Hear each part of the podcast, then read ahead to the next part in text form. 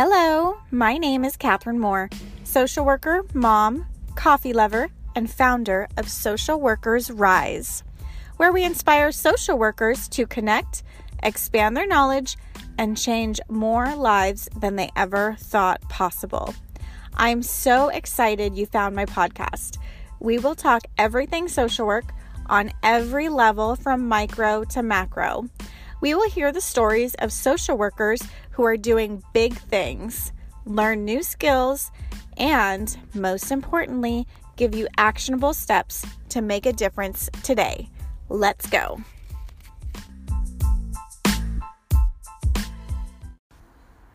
Hello.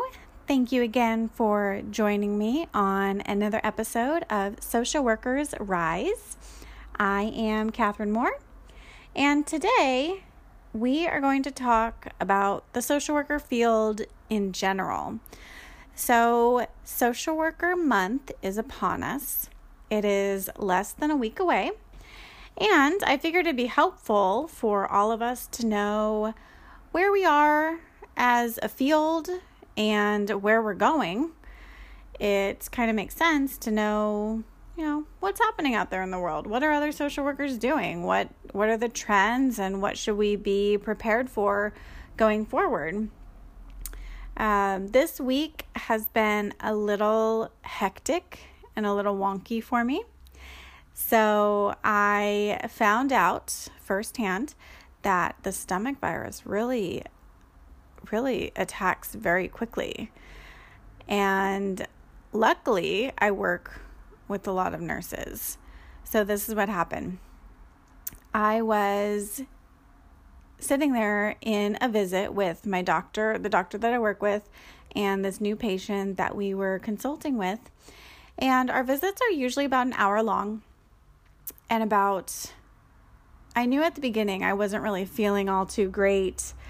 And I was just really tired and lethargic and just wasn't, a little nauseous. And I was like, okay, whatever, maybe just a bad cheeseburger from the day before.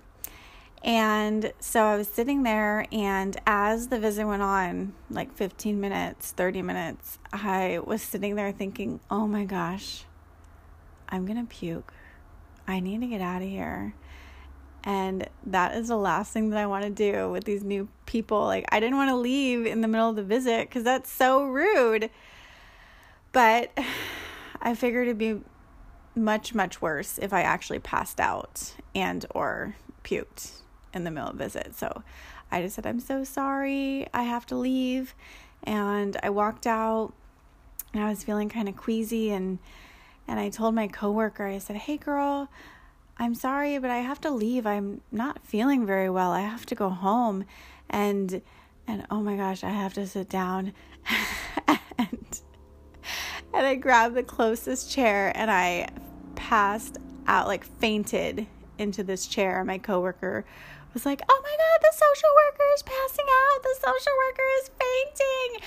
And I'm just like, oh my gosh, this is so embarrassing, because I'm not one to really like attention or people fussing over me. I just don't handle it very well. I don't like it. But all of these nurses and medical assistants run, like there's 5 or 6 of them. They put a little oxygen thing on my finger. They prick my other finger to touch my blood sugar. They put a blood pressure cuff on me. Within less than a minute, all of this was done. And I'm just so dizzy and out of it. It was awful. And I was like, no, can I just go and lay down? And they wheeled me over. And I was like, this is ridiculous, you guys. I can walk. They're like, no. We can't have you walk. We must wheel you over. So they wheeled me over in the little rolly office chair that I was in and wheeled me to a medical room. And one of the medical assistants was like, here, I'll transfer you. I was like, no, I can stand. And he's like, no, I'm going to transfer you. I said, I'm thinking, this is ridiculous, you guys, but you know, whatever. I get it. They need to be extra safe. And I am just uncomfortable with all of this attention because plus I'm sort of new there. So I've only been there, I don't know, a couple months, maybe 2 or 3 months. So I don't really know all these people either. It was just so embarrassing.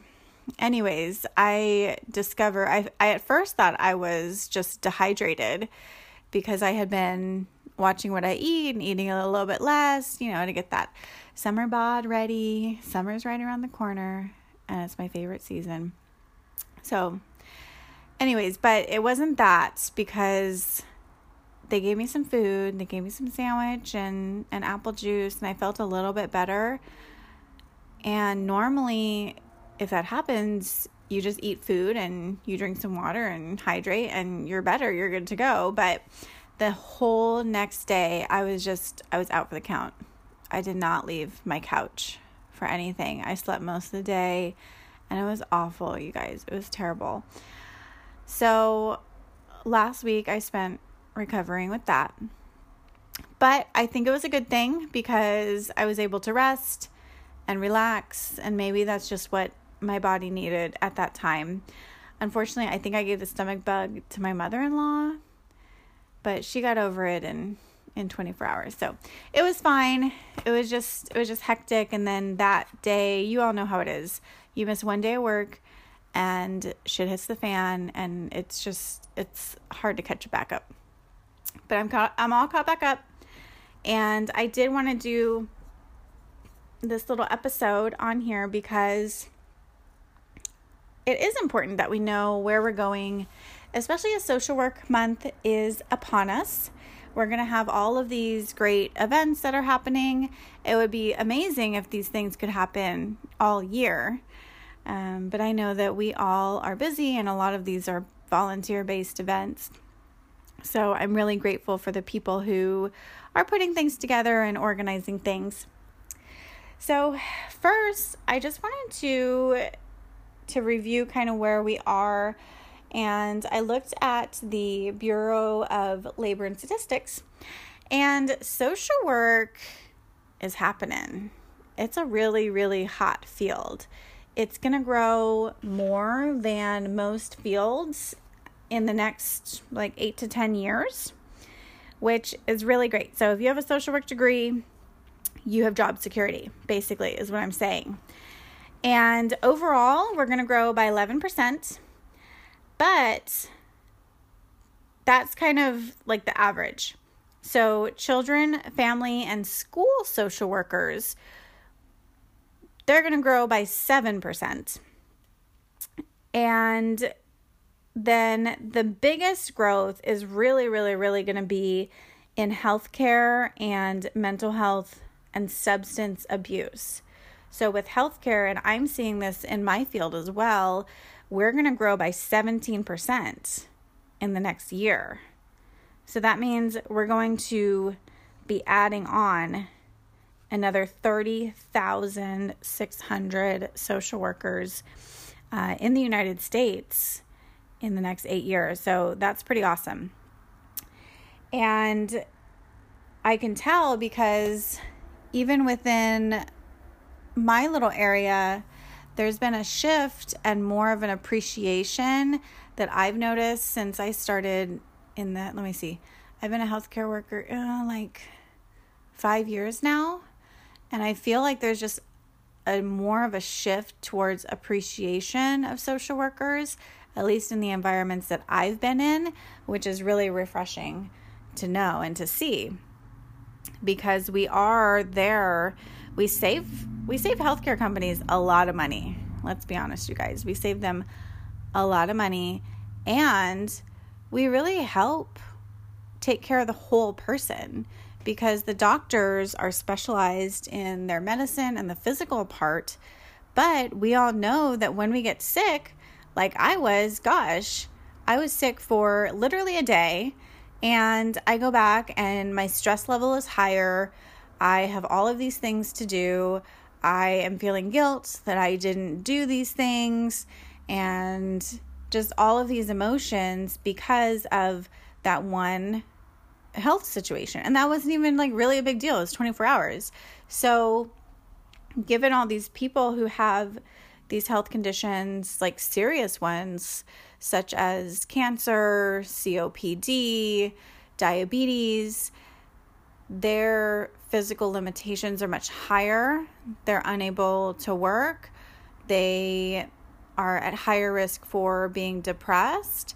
There's the families who are acting as caregivers who they're affected too, because it's added stress for them because they're worried about their family. And maybe they have to take additional time off of their work. So it's really a ripple effect. And healthcare, the healthcare industry is realizing that if we can get in there and have social workers assess really the person in their entire environment, not just the medical situation, but do they understand what the doctor said? Are they able to read the medication bottles? Do they need reminder calls? Do they need transportation to get to their appointments?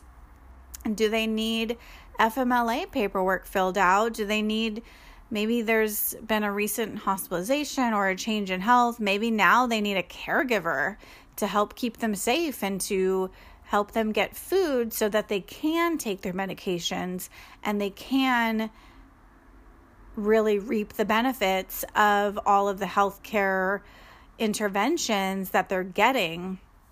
And so I'm really happy to see that the social workers are able to help a lot of people just manage their own health, improve their health. What else? We're avoiding people having to go back to the hospital, which saves people and healthcare companies, you know, a lot of time and money and energy and stress. And so it frees up, well, hopefully it frees up the emergency rooms for things that are truly an emergency. And all of these preventable problems are not going in there. And I know that we have a long ways to go, but it definitely seems like there is beginning to be a shift of healthcare providers really appreciating the value that social workers bring and their expertise and their ability to really connect with and work with people. And their patient satisfaction scores go up. If people are feeling better, they're going to be a lot more happier with their health insurance. So that's another thing that these health companies really, really appreciate. And also, too, with the substance abuse and mental health, I'm not directly involved in these industries per se, but I definitely do see people who come in with substance abuse problems and, of course, you know, with mental health problems. But I've seen in the society and culture as a whole, there's been a big shift and a big awareness in the fact that everyone needs mental health support, and it's not as stigmatized as it once was. I feel like, especially amongst the younger population, and there has been a big push for more mental health services, bullying, suicide intervention, depression. There's been a loneliness study that our youth, the generation, what do they call them? Generation Z? The people who are teenagers and in their early 20s right now, they're actually the loneliest population, which is definitely a really big shift from before. So they're lonely, and the seniors are also a really big lonely population. So all of these new studies are coming out. People are starting to talk about it more. I know when I was in school about 10 years ago, I didn't hear anything about mental health. And if I did, it was mental health in the psych ward. It just wasn't really talked about. And if you had depression, you didn't talk about it. It was weird. It was scary. People didn't know how to react. And now people are so much more open to mindfulness and to meditation and to these little ways to decrease anxiety and decrease the depression. So I'm really, really happy to see that there's this shift going on now. And it's very important. And this is an amazing opportunity for social workers to continue to be at the forefront of this movement. I don't know if we are at the forefront, because a lot of times we're tired from our jobs and burnt out. And I think that this is definitely an opportunity for us to advocate for ourselves. We as a profession are just amazing at helping others, advocating for others, speaking up for them when there's injustice. But for ourselves, I don't know that we're that strong. I don't know that we're that dedicated to really advocating for ourselves. I hear so much the saying, oh, I didn't get into social work for the money. Well, I sure as heck didn't get into this field to be broke and to be going to the same food bank as my clients. I mean, a lot of us, well, I'd say most of us, if we're a social worker, we at least have a bachelor's degree. And a lot of us have a master's degree, and we've even gone on to get our license, which is an additional 2 years of education and CEUs and training. And sometimes people have to pay for the supervision, which is an added expense. So it's very, very expensive to do the work that we do. And we do it because we love it. This is our passion. A lot of us have gotten into it because this is just what we're made to do. I know that that's my story. I feel like I am a social worker through and through. My whole life experience and personal experience has just really primed me for social work. I don't know that I would fit into any other field. I know that my passion and my drive is to help people, and I'm really good at it. I've practiced a lot. I have been doing this for 10 years, and I'm really good at it. I know that there's people that I have helped, and I wouldn't trade this for anything. However, at the same time, I do know my value.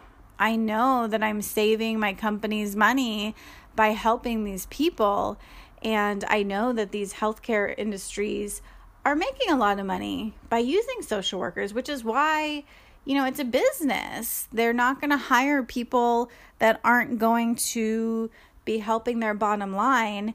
And I would love for social workers to, you know, start thinking about that and to start advocating for ourselves as far as our salary. Right now, according to the Bureau and Labor Statistics, the median salary for social workers is $49,470 per year. And that equals out to about $23.79 an hour. And that's just the median. So people in the social work field are making anywhere from typically from like $23 an hour to up to and up. So it's anywhere from like $30,000 to $81,000 per year is really the main range that we see. I know that it also depends on your state too a little bit. If you're living in New York City, the median income is $54,000. And compared to LA is 56, almost 57,000 for Los Angeles. So it really just depends. But what I was noticing with these wages, so 49, about 49 is the median. And I was doing some numbers, and I found that people who, according to the Bureau of Labor and Statistics, people generally with a bachelor's degree make $60,000 a year, and people with a master's degree make $71,000, almost $72,000 a year, and that's the median income per year. And I was thinking, like, man, we are so far below this. We are about $10,000 and $22,000 difference per year. And I would like to see that changed, especially since there is more value and people are beginning to become aware of everything that we can do and the impact that mental health and the counseling that we can provide, the impact that we have to change lives. I would like to see us be a stronger advocate for ourselves, and just, you know, don't be afraid to negotiate your salary when you get a job. Don't be afraid to ask for a raise when or if you feel like you deserve a raise. Don't be afraid to inquire with your boss, you know, what can I do to increase my income? Because it's not all about the money, and money will not buy happiness, but what money can get is freedom. It can give you freedom to spend your money and to use your money in ways that matter to you. So if you want to donate to a cause that you want, you can start your own business. You can, you know, do so many things. You can sponsor families. You can do so many things, and it gives us freedom, and it just gives us the power to choose and to live our life in the way that we want. And also to save money, to get a house, to get a better car, because I mean, I know I'm in my car a bunch. So I'm hoping that is going to be just a way that we can continue to advocate for ourselves. But I mean, overall, our job growth is looking spectacular, you guys. It's very, very exciting. And also, too, there's a global conversation about social work. I really hope that we can continue to work together from all parts of the world, because our problems, the problems that I see here in the United States, I know are not just special to the United States and to California. I know that people are lonely all over the world. I know that they have health problems all over the world. And so I'm really excited that, you know, technology has given us the power to collaborate with one another, to come together, to form a worldwide community of social workers, of people who want to make a difference and who want to change the world for the better. And with that, there's the Grand Challenges for Social Work. And this actually came out of, by the American Academy of Social Work and Social Welfare. So the Grand Challenges is just a call to action to get all of our social work field in focused and really addressing these core areas that need to be addressed.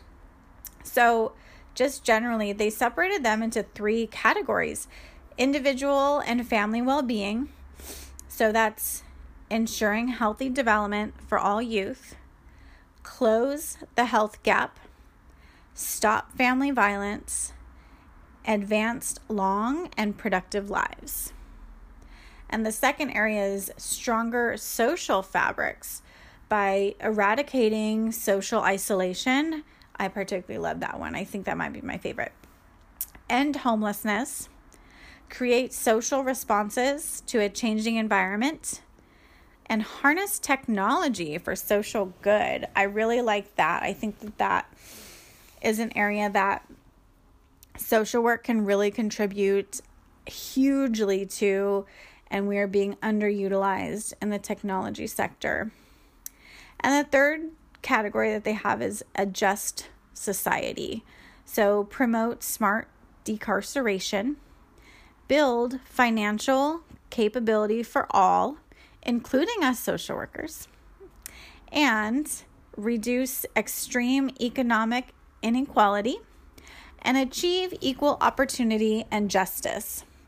So these are the areas, and I completely agree. I feel like these are very comprehensive and creative, and I just love that there's these conversations going on, and I can't wait to be part of, you know, new conversations and ongoing conversations, and just be part of a worldwide community where social workers come together, collaborate, get creative to help each other, help our industry, and also help the people that we serve. So, in conclusion, you guys, if you are in the field of social work, there will likely always be a job for you. And there is an increase in the amount of the mental health awareness. The demand for social workers is growing. The job growth is growing. We just need to be sure that we are advocating for ourselves, that we are getting paid the value that we bring, what we're worth, that we're not undervaluing ourselves or our services or our interventions. And also, too, that we are able to retain social workers. I know I heard a stat where the social worker burnout is around 3 years. That's really short, you guys. That's not very long at all. I mean, it took me more than 3 years to get my social work degrees. And I remember around year 3, it was really hard. And I remember thinking to myself, like, okay, this is what they were talking about as far as the burnout, because it's right around that time where your enthusiasm and the newness of the job and the field and having your degree has kind of worn off, and maybe you're not really taking care of yourself as well as you should, and you're just in this go, this grind mode of, let me just save the world and help everybody. And at that point, you really need to evaluate and see. Sorry, my throat's getting dry.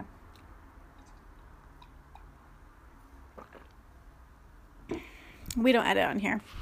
I don't have time for that. We keep it real around here. So, I'm sorry, excuse me. So we really see, or I saw around the 3-year mark, that it was hard. And I definitely remember talking to my supervisors and talking to my coworkers and my close family and friends, like, I don't know if I'm meant to be a social worker. I don't know if I can do this. And I really had to do some self-reflection, and it took a lot of support to just help me realize I am making a difference, and the system may not be perfect, but it takes people like me and like you who really truly care in order to give anyone hope, to give hope that the system will work.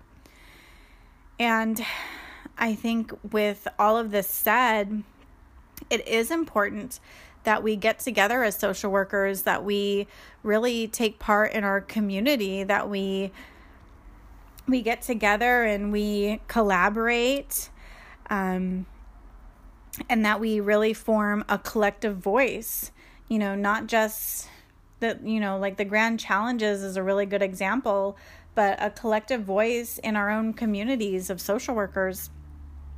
And I would imagine that once we get together in our own community with social workers, And we then talked to social workers on a worldwide level, our problems probably aren't going to be that much different, that we experience all of the same things on different levels, and we can really learn from each other on how we helped this problem, how we were able to accomplish our goals, and really allow us to get creative and brainstorm new ways. You know, we know that every therapy technique is not going to work for everybody. When someone needs to go to a support group, another person may need to just go to a therapist, or maybe they just need to be by themselves for a little bit. Even therapy isn't for everybody. And just like our therapeutic interventions are unique to every person, I believe that the systems that we have set up, they're set up to help everyone, but they're not for everyone. They're not designed for everyone. And it's really going to take social workers like you and I to get creative, to figure out different ways to help people cope with their problems and help people really improve their lives. How do we empower them to see all of the strength and all of the power and all of the resilience that they and you possess within yourself? Because every single one of us has things that we're passionate about, has people that we love, has our own unique talents and powers that we are freaking awesome at. And I just want to be able to draw that out of everybody and draw it out of you. Like, what is it that really lights you up? And what is it that you could just do like every single day? What is it that you live for? What is it that gives your life meaning? Like, what is it that you love to do? And how can we use those skills in a creative way to help people? And also to help ourselves, maybe to make another stream of income so that we can have a little bit more freedom. And also too, you know, with that, getting creative, we can be our own advocates. You know, we're stronger together. When one of us falls, if we have someone else with us, they can help us up and they can help pick us up. But if we fall and we're by ourselves, that's when we're really in trouble. We don't have anyone that would be there to help pick us up and to cheer us on and to encourage us and support us. And I believe that, I know that social workers are some of the most amazing and supportive and just kindest and most compassionate people in the world. So with that said, you know, get together with a community of social workers to get creative and to really be our own advocates, because going forward, we're going to need each other. And especially, and I don't know if I should branch into politics, but especially, you know, if politics and if our leaders, you know, are trying to undermine us and don't necessarily know our value, then that's something that we need to show them. We need to be prepared. We need to be ready to show that we make a difference, that we deserve the wages that we are asking for, and that we bring value to every industry and to every person, you know, in some way. And I would love to see social workers just get creative and come up with new ideas. I love, you know, that people start nonprofits and for-profits and coaching businesses and unique ways that they use their skills to help other people. You know, it's amazing that there's just so many different ways that we can use our skills. I've heard lawyers and businessmen and businesswomen say that the skills that social workers possess, being able to read people, to understand people's emotions, to be able to build rapport super fast, that is so, so valuable in the business world, and just so, so really envied that we can do that so easily. So we really do have marketable skills, and I'm just excited to see where we go and what happens, you know, in the coming years.